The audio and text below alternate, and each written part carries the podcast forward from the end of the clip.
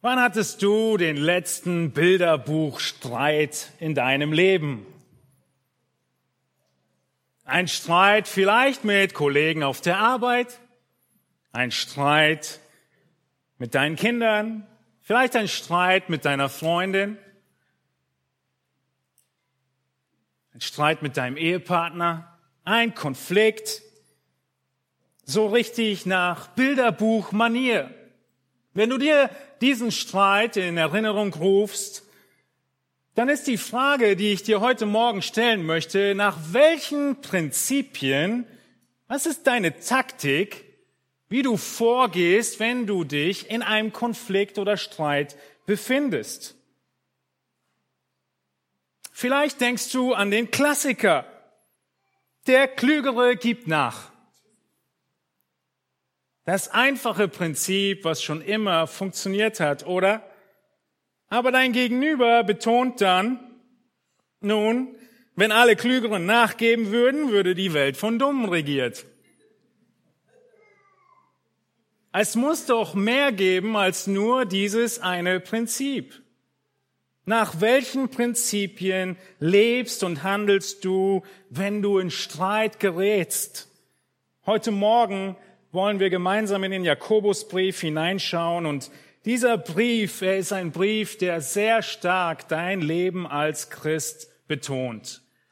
Den Alltag unter die Lupe nimmt. Das betrachtet, wie es in der Praxis zu Hause aussieht. Tag ein, Tag aus. Jakobus, er ist es, der die ganze Zeit davon spricht in seinem Brief, dass Glaube sichtbar werden muss. Dass er nicht nur ein Lippenbekenntnis bleiben darf, Heute Morgen geht es um Streit und Konflikte und um die Weisheit, die Weisheit, die Gott gibt, im Gegensatz zu der Weisheit und den Taktiken, die du natürlicherweise anwenden würdest, um in diesen Konflikten richtig und Gott ehrend herauszukommen. Aber die Weisheit Gottes, sie ist nicht nur auf die Konflikte beschränkt. Diese Prinzipien können wir natürlich auch weiterziehen, aber wir werden den Großteil unserer Auslegung und Anwendung im Kontext von Jakobus bleiben und dort ist es Streit und Konflikte.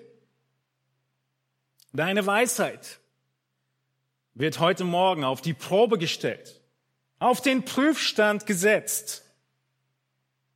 Was ist wahre Weisheit in Streit und Konflikten. Wir wissen, Weisheit, sie wird überall benötigt. Weisheit, müssen wir doch zugeben, wird selten definiert. Und noch seltener wird Weisheit auf ein ganz konkretes Thema angewandt. Heute Morgen möchte ich, dass du erkennst, dass du von deiner Natur her geneigt bist, einer falschen Weisheit zu folgen in deinem Leben. Das Ganze am Beispiel von Streit und Konflikten. Und stattdessen die himmlische, die göttliche, die Weisheit von oben anzuschauen, sie definiert zu bekommen von Jakobus und angewandt zu bekommen. Nun, eine Predigt über Streit und Konflikte. Ihr Lieben, das ist keine Waldbrand-Löschpredigt, weil unsere Gemeinde und unsere Familien im Streit versunken sind. Aber sie ist doch sehr relevant für dich, bin ich überzeugt. Denn wir leben in diesem Leben in einer gefallenen Welt und es ist Tag ein, Tag aus von Konflikten gefüllt. Unser Leben, unser Alltag und wir müssen uns immer wieder erinnern und erinnert werden, dass es Prinzipien gibt, die falsch sind, die menschlich sind, die, wie Jakobus sagt, sogar dämonisch sind und Prinzipien, die richtig sind, die von oben sind, die göttlich sind. Und Gott will, dass du in jedem deiner Konflikte, die kleinen und die großen, wächst, wächst, wächst. Heute Morgen ist das Ziel meiner Predigt, dass du etwas mehr im nächsten Konflikt zu sagen hast, als nur der Klügere gibt nach. Stell deine Weisheit auf den Prüfstand. Lasst uns den Jakobusbrief aufschlagen in Kapitel 3. Nehmt eure Bibeln oder schaltet sie ein. In Jakobus 3 beginnen wir den Zusammenhang mitzulesen, die ersten zwölf Verse des Kapitels, damit ihr überzeugt werdet, dass es wirklich nicht nur um Weisheit geht, sondern um Streit und Konflikte. Jakobus 3, die Verse 1 bis 12 beginnen wir zur Erinnerung an den Zusammenhang zu lesen. Jakobus 3, Vers 1. Werdet nicht in großer Zahl Lehrer, meine Brüder, da ihr wisst, dass wir ein strengeres Urteil empfangen werden. Denn wir alle verfehlen uns vielfach. Wenn jemand sich im Wort nicht verfehlt, so ist er ein vollkommener Mann, fähig auch den ganzen Leib im Zaum zu halten. Siehe, den Pferden legen wir Zäume ins Maul, damit sie uns gehorchen. Und so lenken wir ihren ganzen Leib. Siehe, auch die Schiffe, so groß sie sind und so rau die Winde auch sein mögen, die sie treiben, sie werden von einem ganz kleinen Steuerruder gelenkt, wohin die Absicht des Steuermannes will. So ist auch die Zunge. Ein kleines Glied und rühmt sich doch großer Dinge. Siehe, ein kleines Feuer, welch großen Wald zündet es an. Und die Zunge ist ein Feuer, eine Welt der Ungerechtigkeit. So nimmt die Zunge ihren Platz unter unseren Gliedern ein. Sie befleckt den ganzen Leib und steckt den Umkreis des Lebens in Brand und wird selbst von der Hölle in Brand gesteckt. Denn jede Art der wilden Tiere und Vögel, der Reptilien und Meerestiere wird bezwungen und ist bezwungen worden von der menschlichen Natur. Die Zunge aber kann kein Mensch bezwingen, das unbändige Übel voll tödlichen Giftes. Mit ihr loben wir Gott, den Vater, und mit ihr verfluchen wir die Menschen, die nach dem Bild Gottes gemacht sind. Aus ein und demselben Mund geht Loben und Fluchen hervor. Das soll nicht so sein, meine Brüder. Sprudelt auch eine Quelle aus derselben Öffnung Süßes oder Bitteres hervor? Kann auch, meine Brüder, ein Feigenbaum Oliven tragen oder ein Weinstock Feigen? So kann auch eine Quelle nicht salziges und süßes Wasser geben. Das ist der Zusammenhang, die Einleitung zu unserem Text, der in Vers 13, dem nächsten Vers, losgeht. Unübersehbar spricht äh, Jakobus über die Zunge. Über die Zunge und ihre Auswirkungen. Ganz am Anfang in den ersten Vers sehen wir, er warnt davor, dass viele Lehrer werden. Warum? Weil sie ein strengeres Urteil gelangen, erlangen werden, wenn sie einst vor Jesus stehen. In den Versen zwei, drei und vier macht er dann deutlich, dass wer die Zunge zügeln kann, den ganzen Leib unter Kontrolle hat. Aber, Verse fünf und sechs, obwohl die Zunge so klein ist, hat sie eine unglaublich zerstörerische Kraft. Und diese Kraft kommt woher? Diese zerstörerische Kraft, sie kommt aus der Hölle und mit Feuer zu vergleichen. Passend für die letzten Wochen der Waldbrände, oder? Viertens lernen wir in diesem Zusammenhang in den Versen sieben und acht, dass der Mensch die wildesten Tiere gezähmt hat, aber seine eigene Zunge nicht bändigen kann. Die Frage, die natürlich jetzt kommt, ist, wie kann man dann die Zunge bändigen? Nun, die Antwort darauf kommt in unserem Predigtext. Also, der Mensch hat alles gebändigt, aber seine Zunge nicht. Fünftens lernen wir in diesem Zusammenhang in den Versen 9 bis 12, dass es eine große Sünde vor Gott ist, wenn wir mit dem gleichen Mund ihn loben, wie wir mit demselben Mund andere, die in Gottes Ebenbild geschaffen sind, verfluchen. Jakobus hat davon schon im ersten Kapitel gesprochen. Dort hieß es in Jakobus 1, 26, wenn jemand unter euch meint, fromm zu sein, seine Zunge aber nicht im Zaum hält, sondern sein Herz betrügt,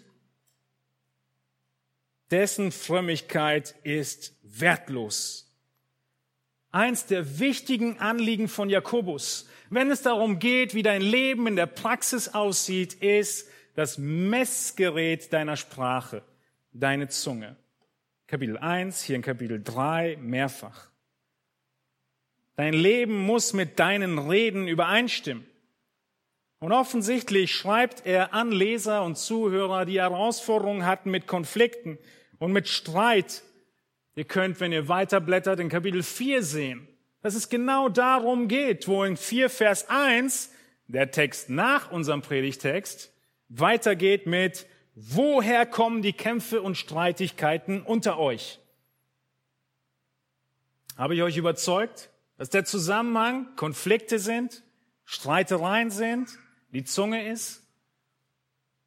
Nun hört zu, was unser Predigtext sagt. Die Weisheit, darauf zu reagieren. Jakobus 3, die Verse 13 bis 18, die wir uns heute Morgen anschauen. Wer ist weise unter, verständig unter euch? Der zeige durch einen guten Wandel seine Werke in Sanftmütigkeit, die aus der Weisheit kommt. Wenn ihr aber bitteren Neid und Selbstsucht in euren Herzen habt, so rühmt euch nicht und lügt nicht gegen die Wahrheit. Das ist nicht die Weisheit, die von oben kommt, sondern eine irdische, seelische, dämonische. Denn wo Neid und Selbstsucht ist, da ist Unordnung und jede böse Tat. Die Weisheit von oben aber ist erstens rein, sodann friedfertig, gütig.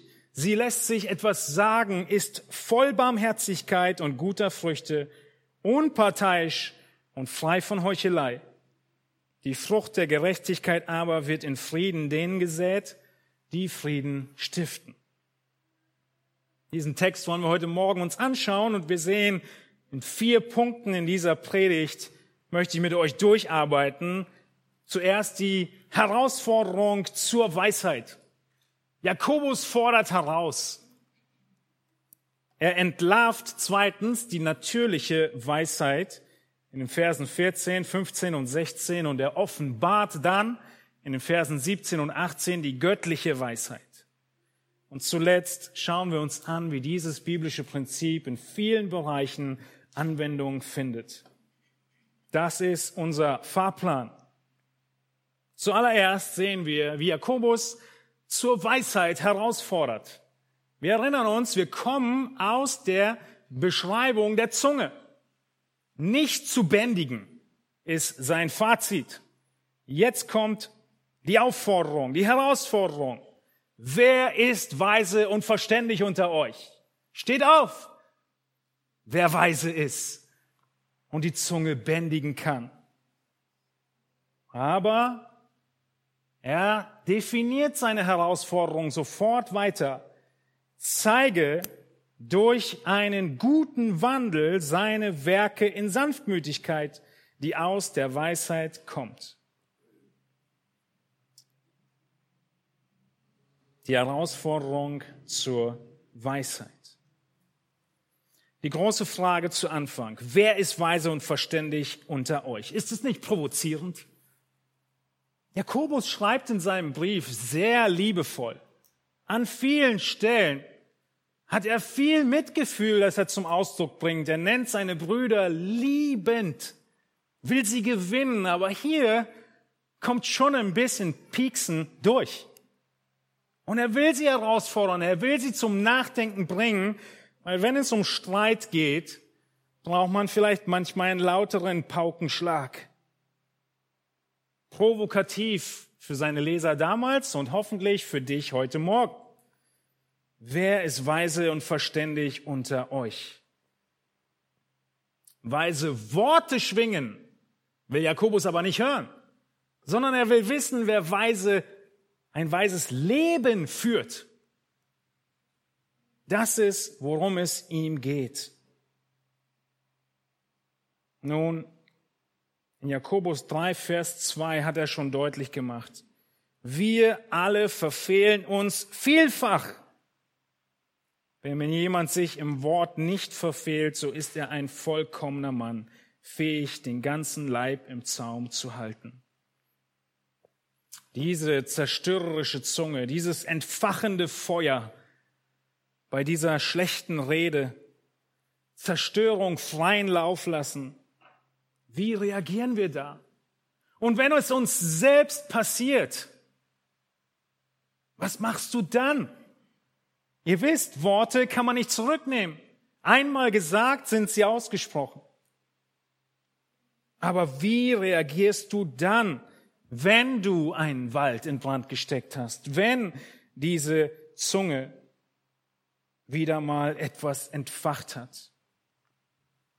Es reicht nicht, Gutes zu sagen, sondern Gutes zu tun. Es wird keine großen Wellen schlagen, wenn du Gutes redest, wenn du dich rausredest. Der Klassiker, ich hab's nicht so gemeint, doch hast du. Hättest du es ja nicht gesagt. Irgendwoher kam es ja. Vielleicht hat man wirklich die Nuance, wie der andere es verstanden hat, nicht gemeint. Sicher gibt es Missverständnisse. Aber was ist nötig, um das Gute voranzubringen, um das Feuer zu löschen? Jakobus sagt es uns. Gott gibt dir die Weisheit. Es ist der gute Wandel. Es sind die Werke in Sanftmütigkeit. Der Zusammenhang ist dieser Kontext von Streit. Mit derselben Zunge loben wir Gott und verfluchen den Menschen. Das soll nicht so sein. Und in Jakobus 4, woher die Streitigkeiten und Kämpfe unter euch? Jakobus 4 heißt es sogar, ihr bittet in Vers 3 und bekommt es nicht, weil ihr in böser Absicht bittet. Sogar unsere Gebete können von Streit beeinflusst sein. Jakobus 4, 11 heißt es im nächsten Kapitel, redet nicht schlecht übereinander, Brüder. Wer über einen Bruder schlecht redet oder seinen Bruder richtet, redet schlecht über das Gesetz und richtet das Gesetz. Es ist also für Jakobus ein wichtiges Thema. Nochmal die Frage an euch. Wer ist weise und verständig?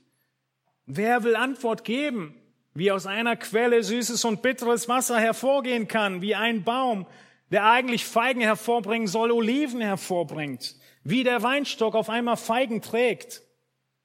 Wo ist die Weisheit, die darauf antwortet? Nun, es gibt keine Antwort und genauso kann auch und darf auch deine Zunge nicht Gott loben und im nächsten Augenblick schlecht über deinen Mitmenschen reden.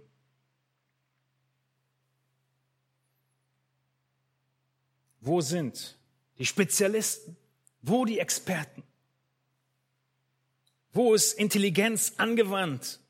Wo ist die praktische Lebenserfahrung? Wie kann ich die Zunge bändigen?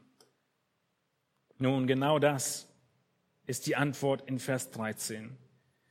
Der zeige durch einen guten Wandel seine Werke in Sanftmütigkeit. Seht ihr die Antwort? In Vers 13, eigentlich haben wir 18 bis Vers 18 zu, durchzuarbeiten, aber hier ist die Lösung schon gegeben. Die Lösung ist dein Wandel, deine Werke. Wir haben gerade in dem ganzen Zusammenhang von Worten gesprochen, aber die Lösung sind Werke, nämlich Werke in Sanftmütigkeit. Jakobus will also, dass du die Weisheit zeigst. Dass wenn du sagst, vergib mir für meine Worte, dass Taten folgen. Lass mich den guten Wandel sehen, den du meinst. Er will Glauben sehen und er will Weisheit beobachten können. Weisheit war damals mit das höchste Ziel, was man anstrebte. Heute ist eigentlich nicht anders, auch wenn wir diesen Begriff nicht ganz so viel verwenden. Heute geht es meist um Wissen. Hauptsache, du weißt viel, wie das am Ende eingesetzt und umgesetzt wird und ob daraus mehr Konflikte entstehen oder weniger, ist nicht ganz so wichtig. Ihr wisst ja, in Deutschland zählt der Stempel. Bei Weisheit geht es aber nicht um Wissen, sondern um dein Leben, um dein Verhalten. Ist es nicht der größte Dummkopf, der Weisheit, Wahrheit kennt und sie nicht anwendet? Nun, oft ist unser Stolz, unsere hohe Sicht von uns selbst genau die Ursache dafür. Wir halten so viel von unserer Weisheit. In unserer Familie, gegenüber unseren Kollegen, gegenüber unseren Vorgesetzten. Nun, Jakobus sagt, Werke müssen es zeigen. Die Werke müssen folgen. Was für Werke? Werke in Sanftmütigkeit. Sanftmut ist genau das Gegenteil zu Härte und Rauheit. Es ist der Mut, sanft zu sein. Sanftmütige Werke sind milde Werke, sind freundliche Werke. Und diese Werke haben einen Ursprung, nämlich Gott, Gottes Geist. Gottes Wahrheit. Diese Werke kommen aus der Weisheit. Und die Weisheit wird gleich näher beschrieben, die Weisheit von oben in Vers 17. Wir brauchen diese Weisheit und so oft werden wir daran erinnert. Auch Paulus in Philippa 4 erinnert daran, dass wir uns freuen sollen und was allen Menschen zeigen sollen? Die Sanftmut Philippa 4, Vers 5, eure Sanftmut lasst alle Menschen erfahren. Auch in Schwierigkeiten. Sanftmut nicht rau. Und der Friede wird kommen. Es hängt zusammen. Die Weisheit, wenn wir sie definieren wollen, wird so oft ohne Gott definiert. Weisheit muss aber Gott als Kern der Definition beinhalten, sonst ist es keine Weisheit.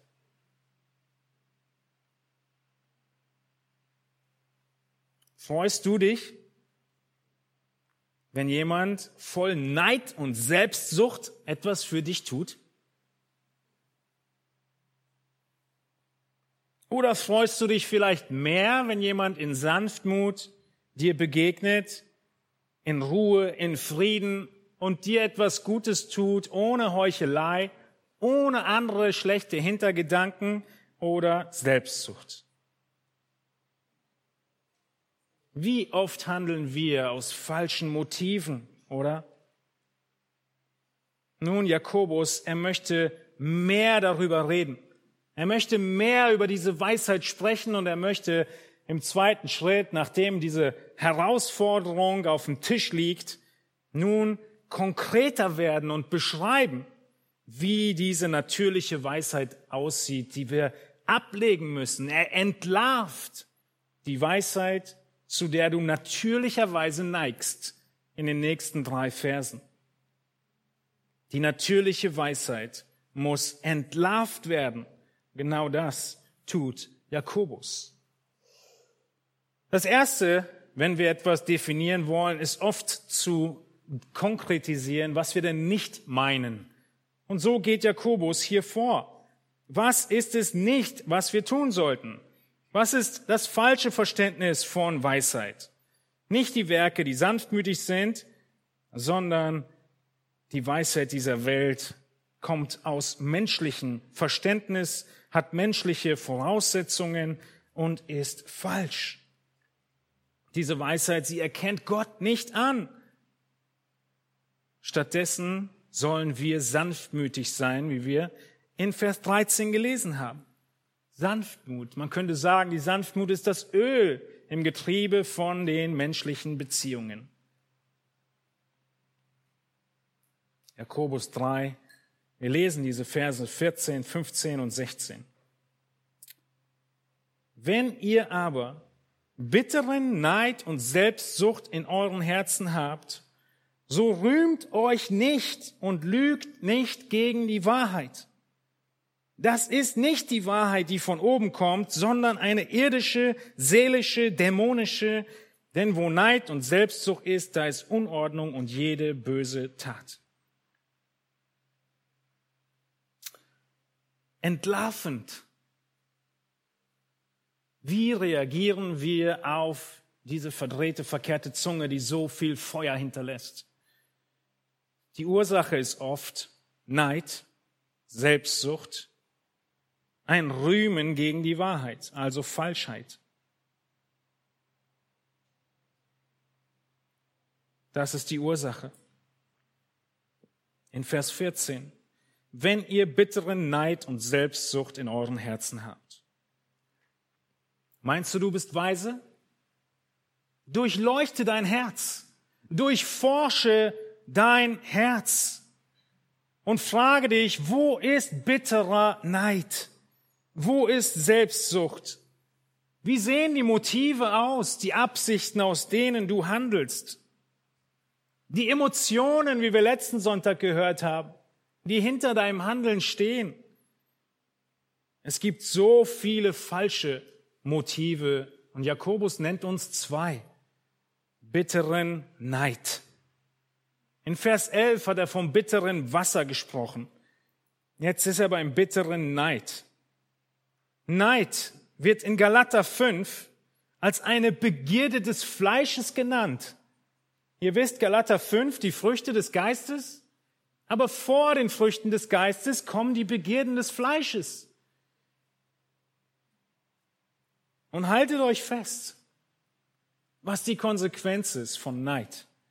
Galater 5, 21 sagt, vom Neid, davon habe ich euch vorausgesagt und sage noch einmal voraus, die solches tun, werden das Reich Gottes nicht erben.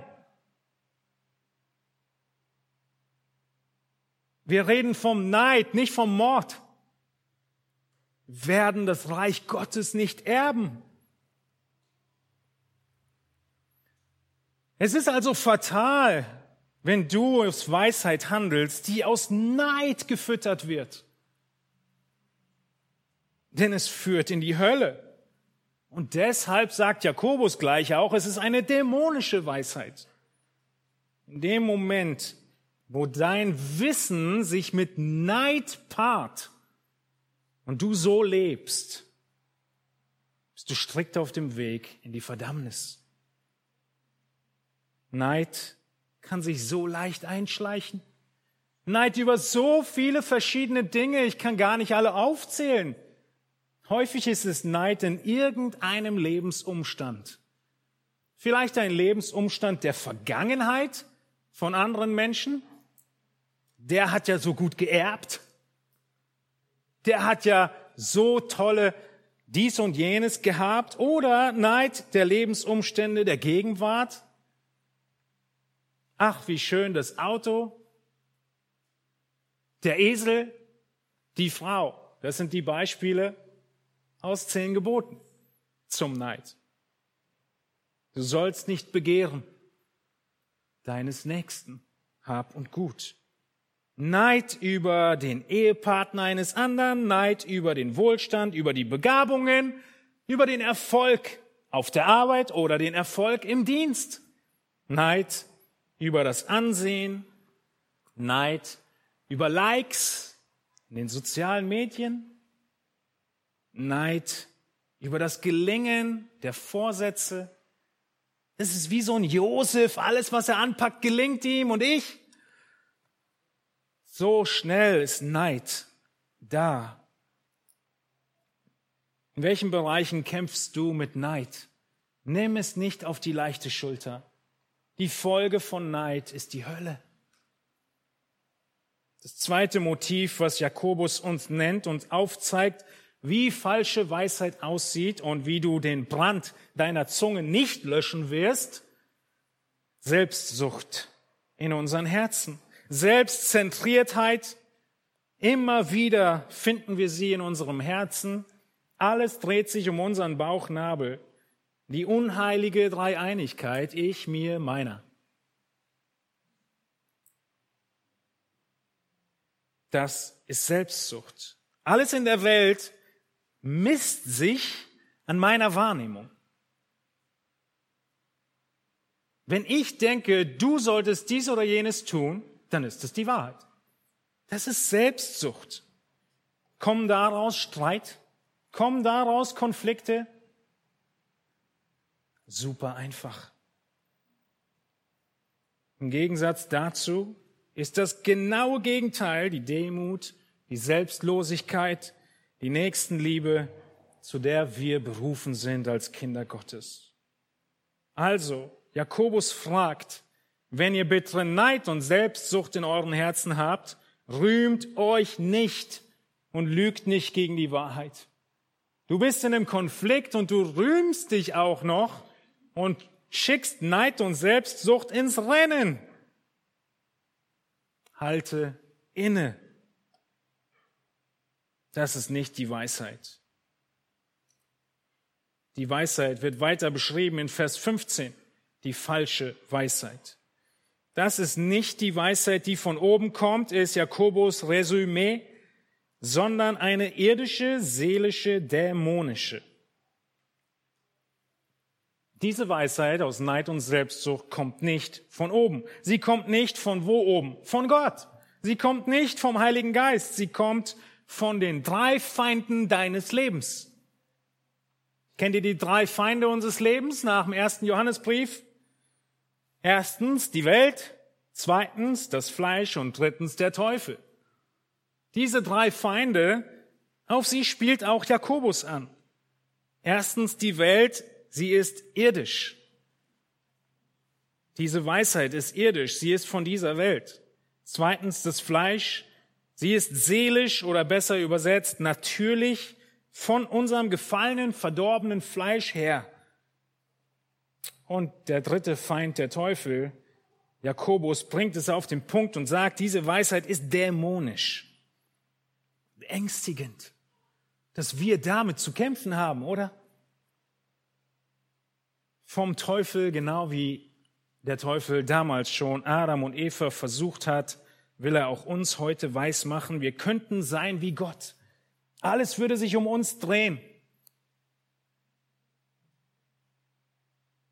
das ist nicht die Weisheit von oben. Es ist eine natürliche Weisheit. Es ist die Weisheit dieser Welt. In der Welt lernst du deine Ellenbogen zu benutzen. Richtig? Das ist falsche Weisheit. Das ist Selbstzentriertheit. In der Welt wird dir gesagt, verwirkliche dich selbst. Das ist falsche Weisheit, wenn du danach dein Leben ausrichtest und deine Konflikte angehst. In der Welt wird dir gesagt, finde deine innere Mitte. Das ist falsche Weisheit, direkt der Weg in die Hölle. Dämonisch.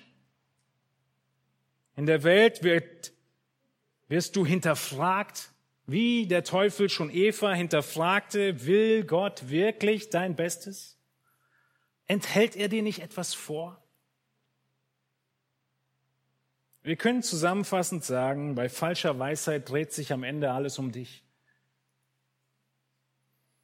Das Fatale daran ist, ihr Lieben, du bemerkst es nicht. Stolz bemerkt man nicht und Frau auch nicht.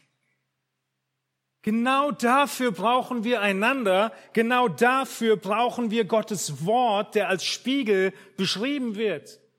Und Hebräer 4, wo es heißt, das Wort es ist schärfer als jedes zweischneidige Schwert und offenbart deine Gesinnungen. Du brauchst Gott, sein Wort und seinen Geist, um das überhaupt zu sehen, dass du mit falscher Weisheit unterwegs bist und ein Feind Gottes bist.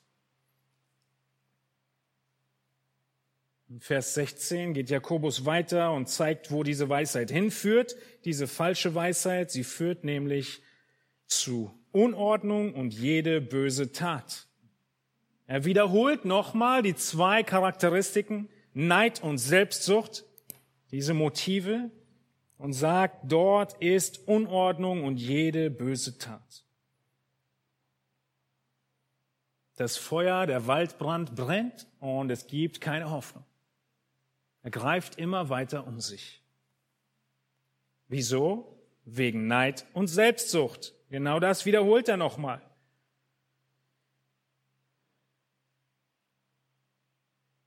Wir müssen vor Neid und Selbstsucht fliehen. Wir müssen sie ablegen. Und insbesondere in einem Konflikt davor gehütet sein, Neid und Selbstsucht in unserem Leben aufzudecken. Ihr kennt das Balken- und Splitterprinzip. Erst den Balken in deinem Auge, dann den Splitter des anderen. Welche Balken suchen wir denn? Fang mit den Zweien an. Fang mit den Balken Neid an und Selbstsucht. Du wirst eine Menge finden, wahrscheinlich. In jedem Konflikt. Schlecht übereinander reden ist das Ergebnis von Eifersucht, von Eigennutz, von Konkurrenzkampf und ja, auch in christlichen Familien und ja, auch in der Gemeinde. Ist das die Herzenseinstellung, die zu Konflikten führt? Und diese Wurzel müssen wir ausrotten. Immer und immer wieder Unkraut jäten. Weg damit. Also Wer ist weise und verständig unter euch? Steht auf, antwortet. Wie wollt ihr die Zunge zügeln? Wonach sollen wir streben? Nun, das sehen wir im dritten Punkt. Was ist die göttliche Weisheit und wie wird sie offenbart? Wir haben diese Provokation gesehen, wir haben die Entlarvung der natürlichen Weisheit gesehen und nun offenbart uns Jakobus aber auch die göttliche Weisheit das, wonach wir streben sollen. Ein Beet jäten wir nicht nur Unkraut, sondern wir pflanzen auch Gutes und Neues ein. Und genau das, was wir pflanzen sollen, kommt in den Versen 17 und 18. Jakobus fährt fort. Er hat also gesagt, was die Weisheit in nicht ist. Stattdessen, Vers 17, die Weisheit von oben aber ist erstens rein, sodann friedfertig, gütig, sie lässt sich etwas sagen, ist voll Barmherzigkeit und guter Früchte, unparteiisch und frei von Heuchelei. Die Frucht der Gerechtigkeit aber wird in Frieden denen gesät, die Frieden stiften. Wow, die Liste hört sich gut an. Aber leider bleibt es bei Weisheit nicht nur beim Reden, sondern Jakobus will Taten sehen. Also diesen Vers zitieren reicht nicht aus, es ist ein guter Anfang. Ja, du solltest Jakobus 3,17 auswendig lernen, aber nur, um es dann zu tun. Arbeiten wir uns durch diesen Vers 17 durch. Was ist die Ursache dieser wahren Weisheit? Die Ursache wird gleich am Anfang beschrieben. Es ist die Weisheit von woher? Wo kommt sie her? Was ist die Quelle dieser Weisheit? Oben. Von oben. Im Gegensatz zu unten. Dämonisch. Im Gegensatz zu himmlisch. Komplett voneinander entfernt. Nichts miteinander zu tun. Die Weisheit von oben ist die Weisheit von Gott. Und sie steht im Gegensatz zur falschen Weisheit von unten, von dir, dem Natürlichen. Diese Weisheit schenkt Gott. In Johannes 3 heißt es, wir werden von oben wiedergeboren. Von oben, von Gott her brauchen wir Rettung, um diese Weisheit überhaupt eine Antenne dafür zu haben, sie zu empfangen. Gott schenkt mit der Rettung Weisheit. Der Mensch ohne Gott kann keine göttliche Weisheit empfangen. Er kann gewisse Prinzipien der Bibel nehmen, nach ihnen leben, aber nicht entsprechend diesem Maßstab, den Gott anlegt. Es sei denn, er ist gerettet. Ja, wir können sagen, Christus ist Gottes Weisheit. Und wenn du Christus hast, hast du die Weisheit Gottes und wenn du ihn nicht hast, hast du sie nicht. Wir können auch sagen, das Kreuz ist Gottes Weisheit. Ohne dem Kreuz wirst du keine Weisheit erlangen. Dieses Kreuz, was den Juden ein Ärgernis ist und den Griechen Torheit. Welcher Mensch würde schon daran glauben, dass irgendjemand für dich sterben würde und das eine Auswirkung auf dich hat? Torheit für den cleveren Griechen. Aber Weisheit Gottes. Ihr könnt das in 1. Korinther 1 und 2 nachlesen. Die Weisheit ist von oben. Das ist ihre Quelle. Und man könnte fast sagen, wie so eine allgemeine Zusammenfassung kommt die erste Beschreibung daher. Diese Weisheit, sie ist erstens rein. Die Weisheit ist rein. Auch das im kompletten Gegensatz zu allem von unten. Zu allem teuflisch-dämonischen, was unrein ist, was sündig ist. Das heißt, diese Weisheit, sie kann nichts mit Sünde zu tun haben. Du bist, Kontext, in einem Streit und einem Konflikt. Die richtige Reaktion darauf kann keine Sünde sein, sondern ist rein. Schon in der Bergpredigt beginnt Jesus mit dieser Qualifizierung der Gläubigen. Glückselig sind, die reinen Herzens sind, denn sie und nur sie werden Gott schauen. Du brauchst ein reines Herz. Du musst die Reinheit Gottes kennen. Und das ist der Kern der, Wahr der Weisheit, der Reaktion auf Konflikte. Dieses reine Herz, diese reine Wahrheit, sie kommt nicht aus uns, sie kommt allein aus Gnade, allein aus der unverdienten Gunst nur Gott kann uns ein reines Herz schenken. Nur der Richter kann begnadigen, nicht der Angeklagte und nicht irgendjemand anders. Und da Gott der Richter ist, kann auch nur er dich begnadigen. Und er will dich begnadigen in Jesus Christus. Rein heißt aber nicht nur ohne Sünde, ohne Ungehorsam und nach den Prinzipien Jesu. Rein heißt auch unvermischt. Rein heißt transparent, klar. Keine Halbwahrheiten, eben keine Lüge. Die ganze Wahrheit, von der Jakobus schon in Vers 14 gesprochen hat und auch weiter reden wird. Keine Heuchelei, wie er gleich sagen wird. Ganz und gar, das ist die Weisheit, von der Jakobus spricht. Sie ist von oben und sie ist rein. Was ist die nähere weitere Beschreibung? Jakobus 3,17, sie kommt von oben und sie ist rein, sie ist dann, so dann, wie so eine Einleitung in den Rest der Liste, friedfertig, gütig, lässt sich etwas sagen, ist voll Barmherzigkeit, guter Früchte, unparteiisch und frei von Heuchelei. Ihr wisst, wir könnten zu jedem dieser Begriffe eine Predigt halten. Wir halten es heute sehr kurz, aber wenn du diesen Vers auswendig gelernt hast und oft darüber nachdenkst, dann wird er schnell Anwendung finden. Die Weisheit von oben, sie ist von Gott, sie ist rein. Sie ist friedfertig. Friedfertig ist der Gegensatz zu dem Konflikt, aus dem Jakobus gerade kommt und in den er wiederkommt in Kapitel 4, Vers 1. Woher kommen Kämpfe und Streitigkeiten? Weisheit ist friedfertig. Sie sucht den Frieden und sie ist bereit für Frieden und zwar zu jedem Zeitpunkt. Es gibt kein Ultimatum. Erst wenn ich das und das und das dir vergolten habe, bin ich bereit, wieder über Frieden zu reden. Friedfertig zu jedem Zeitpunkt. Ein klarer Gegensatz zur Selbstsucht und zum Neid. Der weise Mensch wird sich demütigen. Demut heißt auch, seine eigenen Rechte aufzugeben. Echte Rechte, die du hast.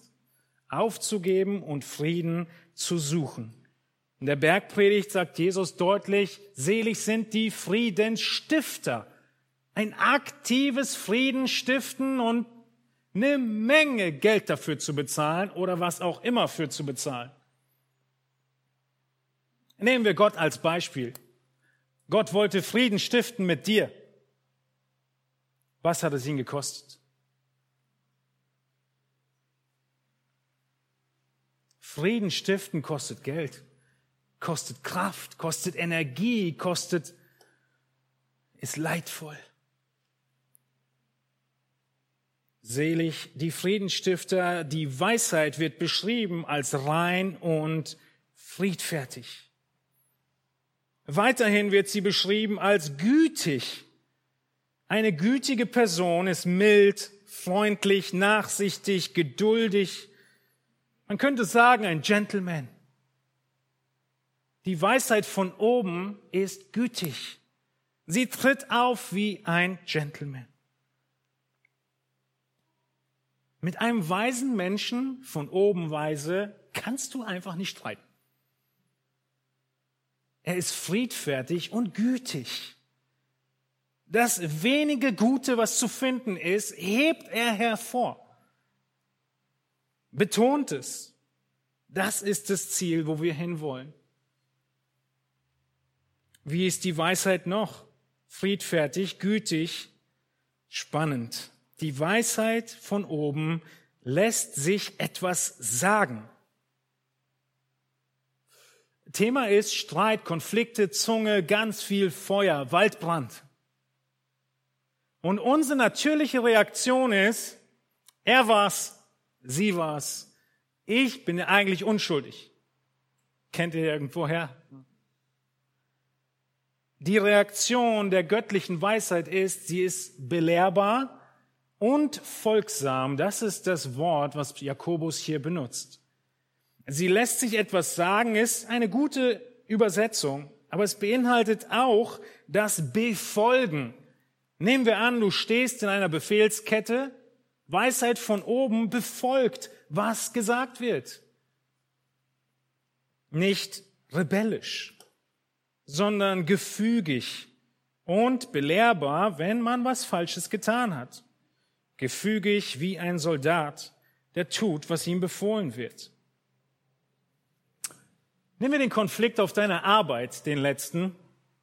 Wann hast du zuletzt zu deinem Kollegen gesagt, stimmt, du hast recht, ich hatte Unrecht. Ich habe die Sache falsch eingeschätzt.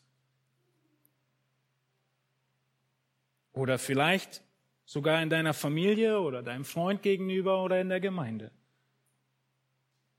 Weisheit von oben ist belehrbar und sie gesteht ein, wenn sie falsch lag. Die Weisheit von oben kennzeichnet einen Jünger. Wisst ihr, was die Übersetzung von Jünger ist? Lernender. Wir sind Jünger Jesu, das heißt, wir sind die ganze Zeit unseres Lebens lang Lernende. Die Weisheit von unten hat ausgelernt, weil man kennt seinen Bauchnabel und ist zufrieden damit.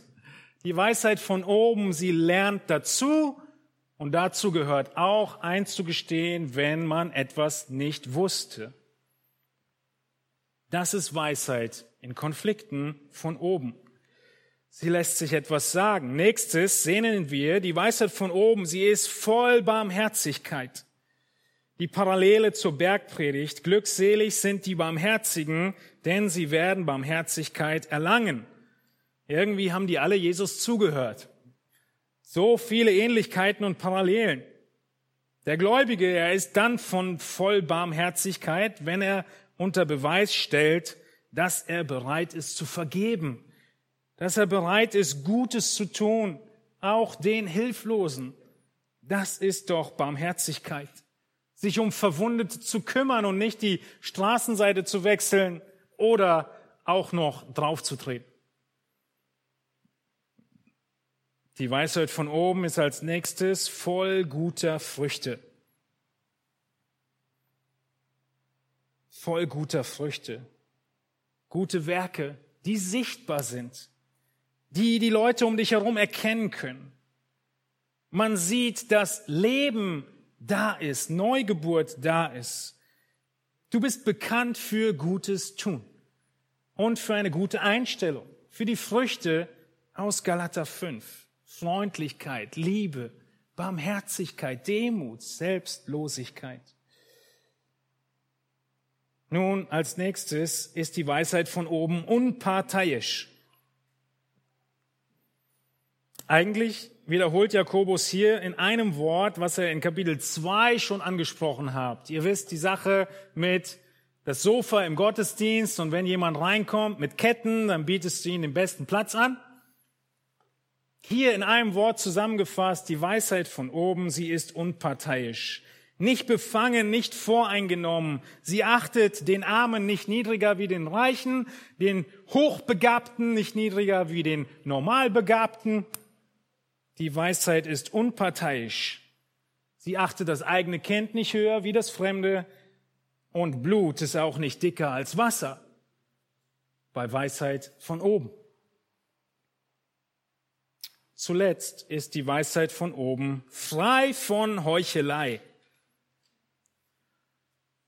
Der Weise von oben ist kein Schauspieler, könntest du sagen. Kein Schauspieler. Das, was du siehst, ist wirklich der Mensch, der dahinter steht. Und nicht eine perfekte Imitation von irgendwas aus dem Regiebuch. Keine Mogelpackung, keine Halbwahrheit um des Friedens willen. Heuchelei ist das, was Jesus so sehr an den Pharisäern verurteilt. Nach außen hin gerecht, aber innen in ihren Gedanken Totengräber. Stinkend, voll verwest. So hat er sie bezeichnet. Das darf nicht auf dich zutreffen. Die Weisheit von oben ist das, was du nach außen hin sagst, ist das, was du meinst. Diese Liste von Eigenschaften ist die Liste der wahren, der göttlichen, der himmlischen Weisheit und sie ist so nah dran an den Geistesfrüchten von Galater 5.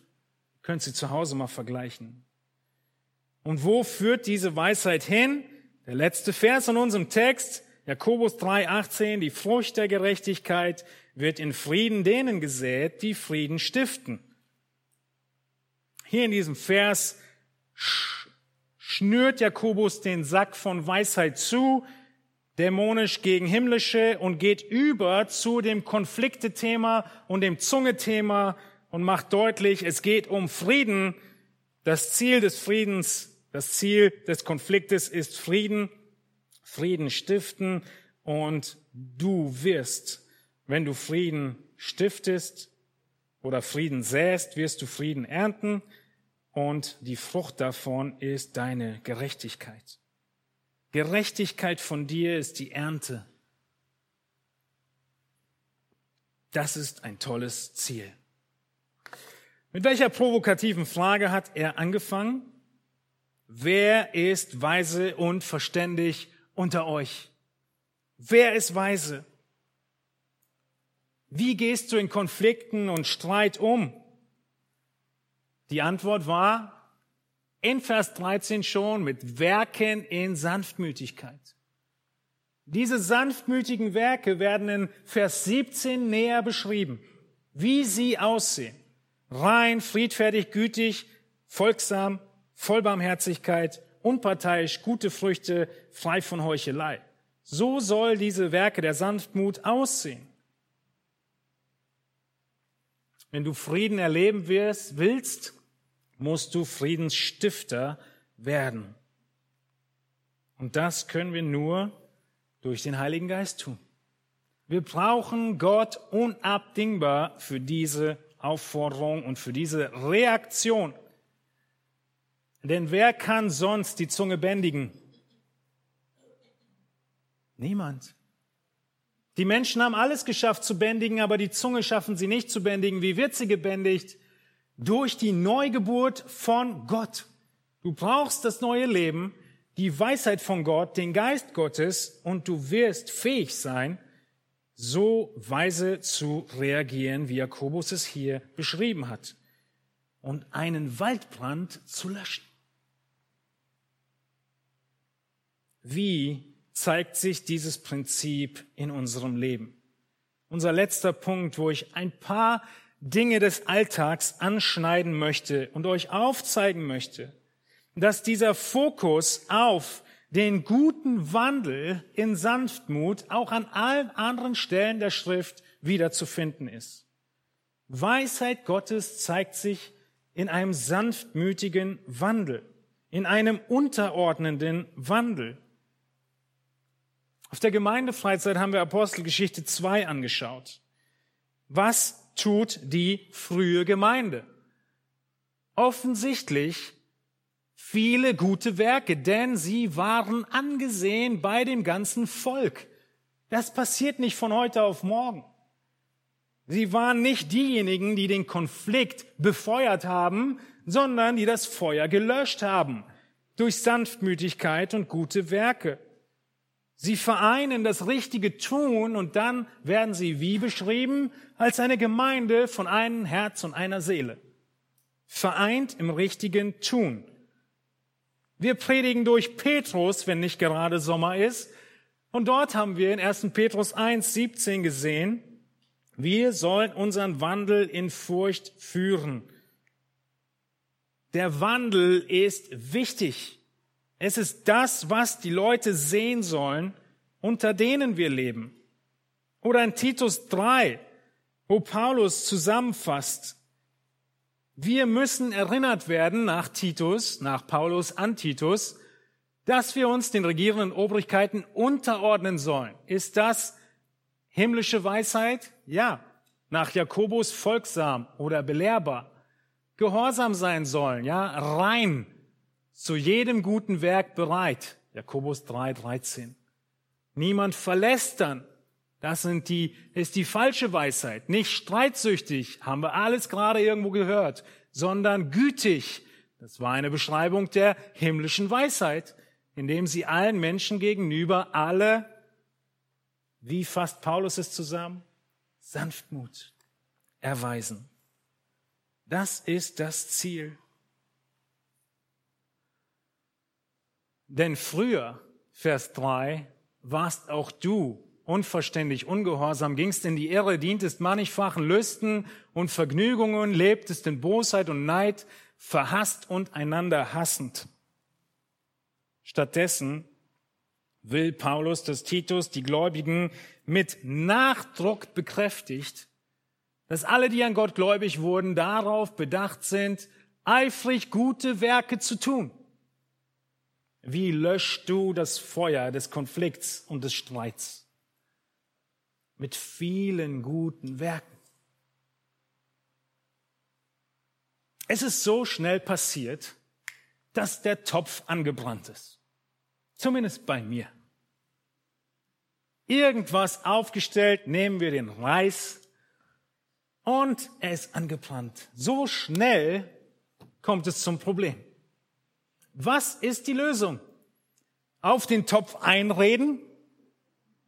Ich hab's nicht so gemeint, lieber Topf. Ich wollte pünktlich sein, hab's nicht geschafft. Es wird den Topf nicht sauber machen.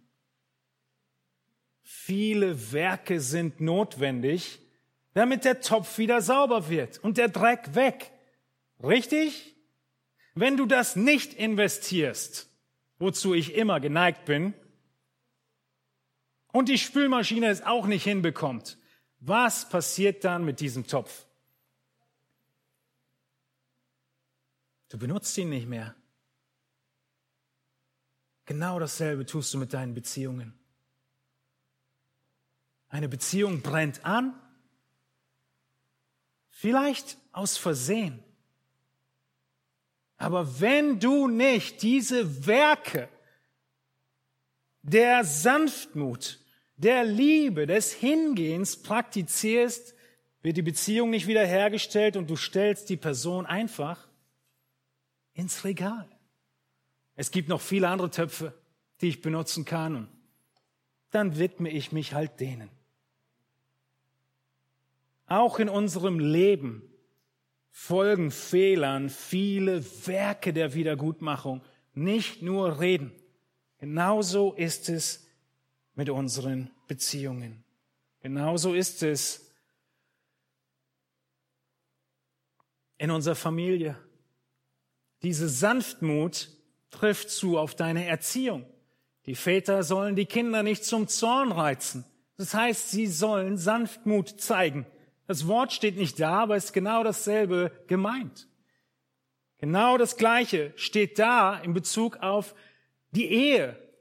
Ja, die Frauen sollen sich den Männern unterordnen. 1. Petrus 3, wir kommen bald in Petrus dazu. Durch Wandel, durch Wandel. Das Thema zieht sich durch und wiederholt sich. In welchem Zusammenhang? Konflikte lösen. Konflikte lösen.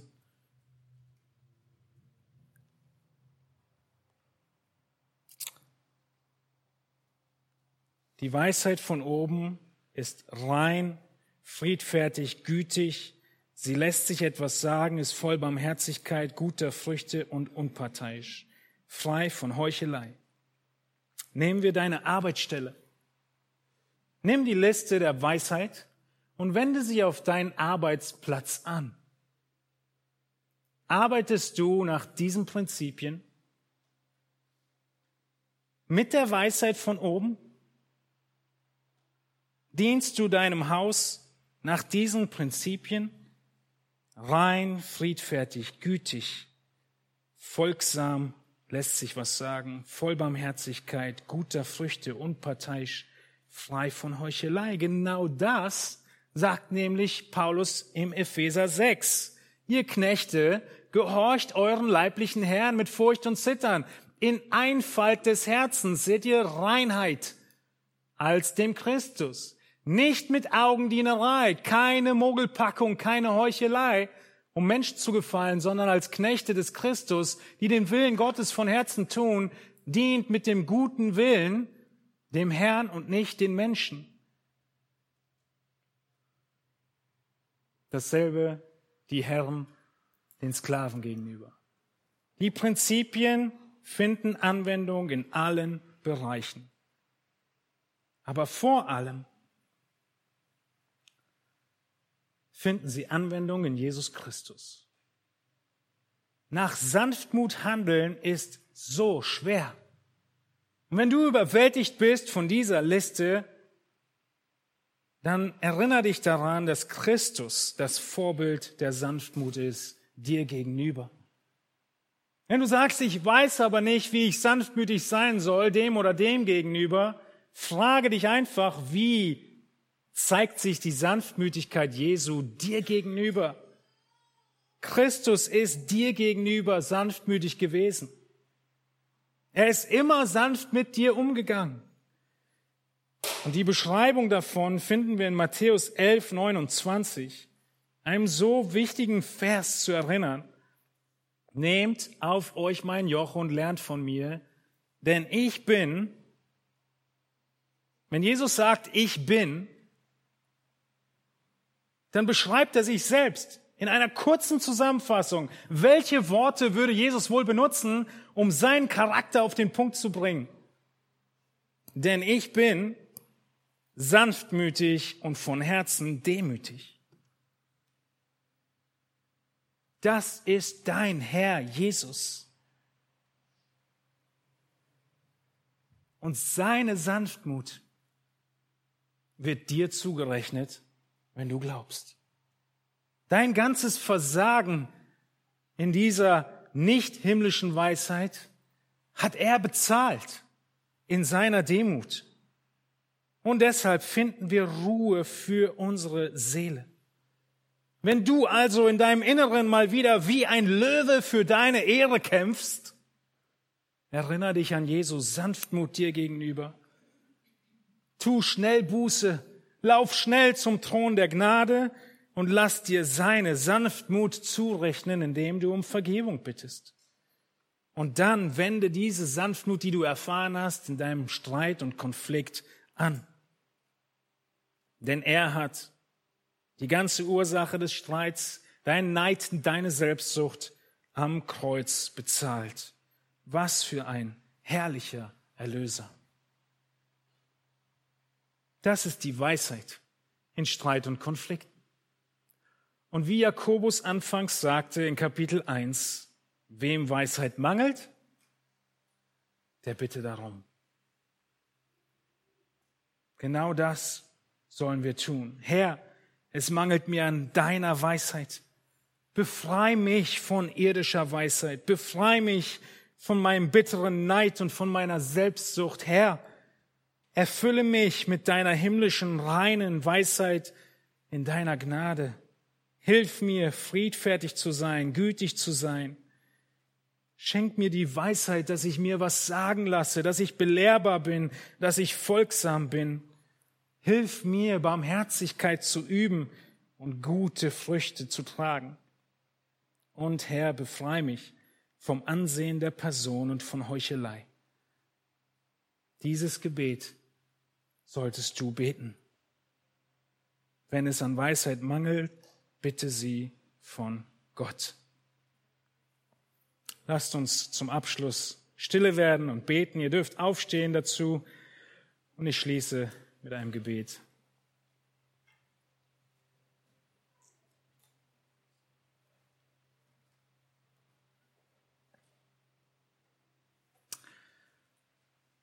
Himmlischer Vater, es sind so viele Herausforderungen in unserem Leben, Tag ein, Tag aus. So viel Sand im Getriebe und wir brauchen dieses Dein Öl. Wir brauchen die Überzeugung, die Kraftanstrengung zu leisten, um Beziehungen wiederherzustellen, um das Feuer, was vielleicht nur durch ein Streichholz entbrannte, entzündet wurde, zu löschen, egal wie groß es schon ist. Und ja, mit mehr Zeit ins Land gehen, verheilen nicht unbedingt alle Wunden. Es kann auch sein, dass der Waldbrand größer wird.